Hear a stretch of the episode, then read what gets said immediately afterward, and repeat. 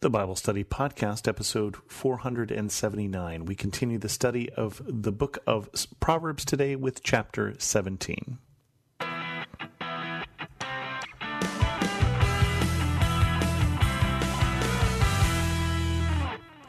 Welcome to the Bible Study Podcast. I'm your host, Chris Christensen. I've got 28 more Proverbs for you today. Some of these are going to sound awfully familiar, and we'll see that through the rest of the book. There's some themes that we keep coming back to, and we start with a very familiar one.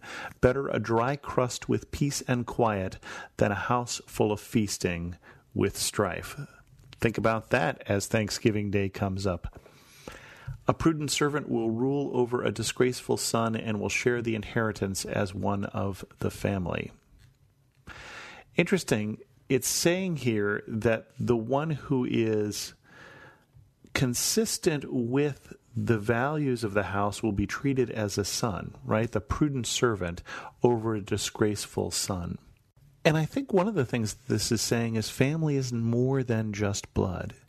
Family is also a series of expectations, and family is a commitment that if you love your family, you're committed to doing what's best for them.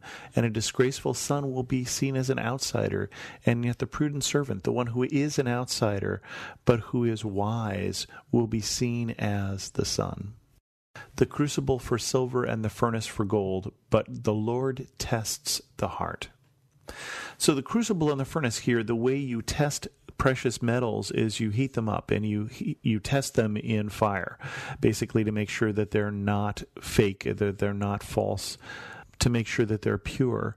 In the same way that we purify silver and gold in heat, in furnaces, the Lord is testing the heart. He is purifying the heart. And sometimes that means we go through a little heat to get to that point at which those things that, in, that are impure in us have been burned off, have been boiled away in the same way that you refine gold. That's good news and bad news. I mean, one is it's good news that when we have to go through tough times, there is some that good that can come of it.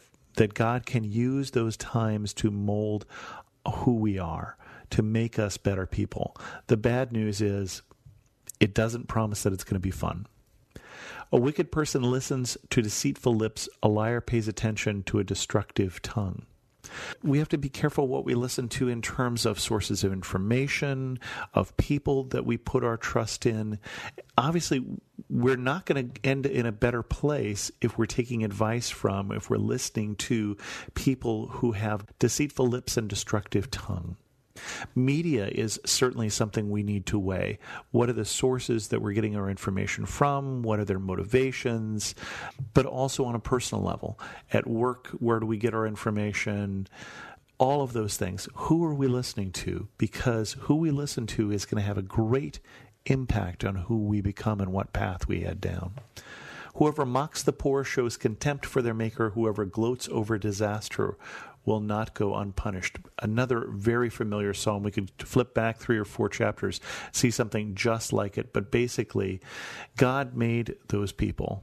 Mock them at your own risk and gloating over disaster will not go unpunished. We have a tendency to have a little schadenfreude sometimes, that gloating over someone else's misfortune, and God does not intend us to be that kind of people.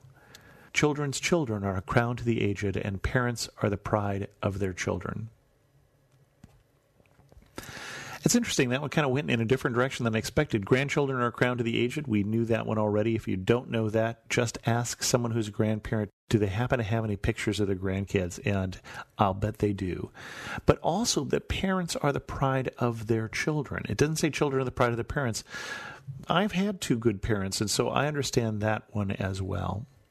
Eloquent lips are unsuited to a godless fool. How much worse lying lips to a ruler?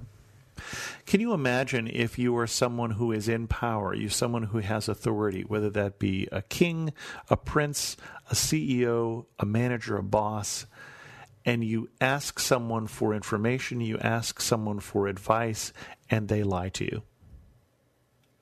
And imagine how much worse that gets if you don't know they are lying to you. How terrible, the terrible damage that can be done from that eloquent lips are unsuited to a godless fool. Eloquent doesn't necessarily sound like correct. Eloquent isn't necessarily factual. Eloquent isn't necessarily important. Eloquent just sounds cool. How unsuited to a godless fool. If you were a godless fool, it'd be better to not be eloquent and be less persuasive than to be eloquent, persuasive, and wrong or lying. A bribe is seen as a charm by the one who gives it. They think success will come at every turn. There are certainly those at that time and today who think they can bribe their way out of or pay their way out of situations. And bribery breaks the system. Bribery basically betrays trust. And so it's offensive to God. It's like the verses we had last time about having two sets of scales. The dishonest judge is condemned many, many times in the Bible as someone who takes bribes and corrupts justice. God looks for justice, and God wants us to advocate for justice as well. And not just for those who are powerful and can afford to pay bribes, but especially, especially if we look in the prophets, for those who are powerless. Whoever would foster love covers over an offense, but whoever repeats the matter separates close friends. Fostering love whoever is looking at that person who has made an offense and is looking them at them with eyes of love, looking at them with eyes of grace, basically saying, you screwed up, but I still love you. You're going to cover over that offense. You're going to get over the problem that has separated you. But if you repeat the matter, if you keep holding on to that thing that still bugs you that they did way back there in high school or last week or last month or whenever, it eventually will cause separation. A rebuke impresses a discerning person more than a hundred lashes a fool. I like this one. What it's saying is the person who's discerning, the person who is, knows how to tell the right from wrong, they're going to listen to a rebuke they're going to be impressed by rebuke. If somebody tells them they're wrong, that's going to make a difference because they're going to look at that information. Right? Remember, they've got discernment. They're going to say, "Well, is this person correct? Hmm, I think they are. I should listen to that." And yet, a fool who can't take correction, how often we heard that theme, even a hundred lashes won't impress them. Even if they are whipped for believing that thing, for doing that thing, for whatever they've done, that is not going to change their ways. Evildoers foster rebellion against God. The messenger of death will be sent against them. Yikes. That is definitely not a verse you want to be on the wrong side of. Basically, rebellion against God is whenever we take things that are going in God's way and we try and push them in some other way any other way. It doesn't have to be directly devil worship or anything that obvious. It's just anything that is opposite of the will of God. We are doing the work of the devil, and that will lead to death, is what this verse is saying. Better to meet a bear robbed of her cubs than a fool bent on folly. Yikes! So what it's saying here, you've you've heard that when you're hiking in the woods, that bears in general, especially black bears here in the United States, are not all that dangerous. Uh, if you see a grizzly bear, definitely keep your distance. But a black bear is generally not that dangerous unless you get between the bear and the cubs, right? You've heard that. It says better to do that though than to meet a fool bent on folly that fools who are bent on foolishness, fools who are bent on doing something stupid, are more dangerous.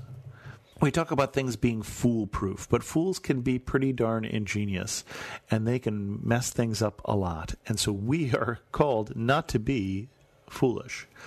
Evil will never leave the house of one who pays back evil for good. This is a curse. This is basically saying if you pay back evil for good. If someone does well to you and you return evil to them, then evil will never leave your house. It literally is a curse. It's it's intended to say that is not something you should do and if you do it there will be a price. Starting a quarrel is like breaching a dam, so drop the matter before a dispute breaks out. I like this one. This is just really plain. Starting a quarrel is like breaching a dam. I don't know if you've seen video of when dams breach, but they breach and a little water flows out, and then more, and then more, and then more. And when you start quarrels, they get like that right? You want to get back at me, and now I want to get back at you, and it escalates. And it's saying, so better yet, drop the matter before the dispute breaks out. It's interesting in this case, it's saying, drop the matter. You may have been wronged, but it may be better for you. It may be wiser to let yourself be wronged and to drop the matter than to start a quarrel. Quitting the guilty and condemning the innocent, the Lord detests them both. Remember, the Lord is looking for justice, not bribery, not justice gone wrong. Why should fools have money in hand to buy wisdom when they are not able to understand it? I'm not sure that you can go to the vending machine and buy wisdom, but even if you could, what good would it do you if you were foolish? A friend loves at all times, and a brother is born for a time of adversity. If you want to know the quality of your friends, go through tough times because that will show you the measure of how good a friend is. And someone who stands by you when times are tough, who's there for you, is even more valuable, is even more to be cherished. One who has no sense shakes hands in pledge and puts up security for a neighbor. This is one of those advice things your father would tell you in terms of don't give your word for someone else's actions if you can't control the actions, don't give your word that it will happen. Right? Don't put up your security for a neighbor. Shake your hand and pledge that what they will do because you have no control over that. Or at least you don't have complete control over that. You have control over what you do. Whoever loves a quarrel loves sin. Whoever builds a high gate invites destruction. The first part of that is a little more obvious than the, than the second. Whoever loves a quarrel loves sin. God doesn't want us to be quarreling, right? It's better to drop the matter sometimes than it is to start a quarrel. Whoever builds a high gate invites destruction. A high gate, what I'm saying here is somebody who is blocking everybody else out. That's an interesting one. I'm not sure I know how those two relate. One whose heart is corrupt does not prosper. One whose tongue is perverse falls into trouble. Our heart will lead to our actions. And if our heart is corrupt, we're going to lead to corrupt actions, and it's not going to be good for us in the long run. And our tongue will lead us into trouble too. If our tongue is perverse, if our tongue isn't right with God, that's going to lead to trouble. To have a fool for a child brings grief. There is no joy for the parent of a godless fool. I'm not sure what there is to add to that. Shakespeare's version of how sharper than a serpent's tooth is to have a thankless child is related to this, but how much grief it can cause a parent if they can't instill into their children wisdom, the ability to make wise decisions. A cheerful heart is good medicine, but a crushed spirit dries up the bones. Interestingly enough, Solomon wrote this many years before studies have determined that, yes, in fact, our attitude literally does affect our health. I mean, this isn't just a saying, this is something that's true. Having a good perspective will make us better or at least we will be better with a good perspective than we will with a negative perspective. Just reading a study about this about and it was done with hearing tests even among elderly people and those people who had a better attitude towards life didn't age as fast in this test. A cheerful heart is good medicine.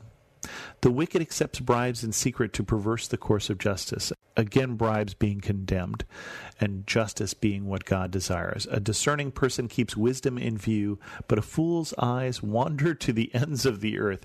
And I think we're wandering to the ends of the earth here. We're wandering away from wisdom. We're wandering away from that which is right in front of us. A foolish son brings grief to his father and bitterness to the mother who bore him.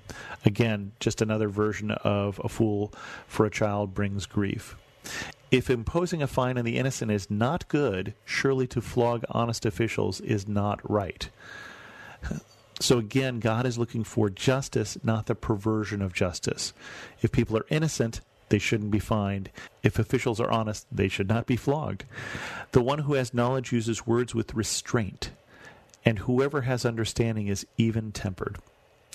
Even tempered and restraint are those things that will get us out of a lot of trouble, too. Not being that person who starts the quarrel. Remember, we've already got that twice. Being that person who can hold back the words that they really want to say, who can use restraint with their words, is going to be better for us.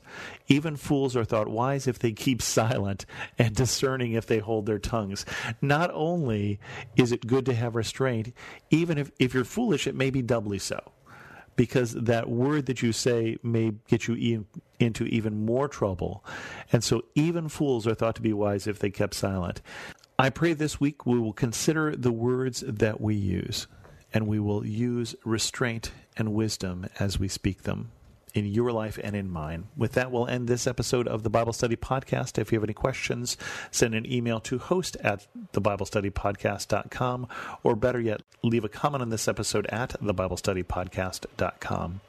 And thanks so much for listening.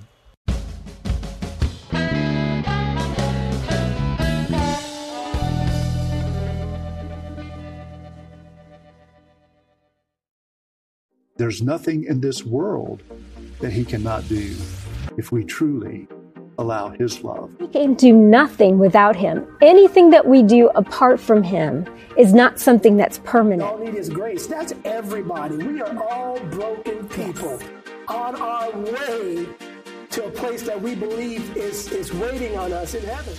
You can find more of Bridges with Monica Schmelter at lifeaudio.com. In Christ, we are all one family. Amen.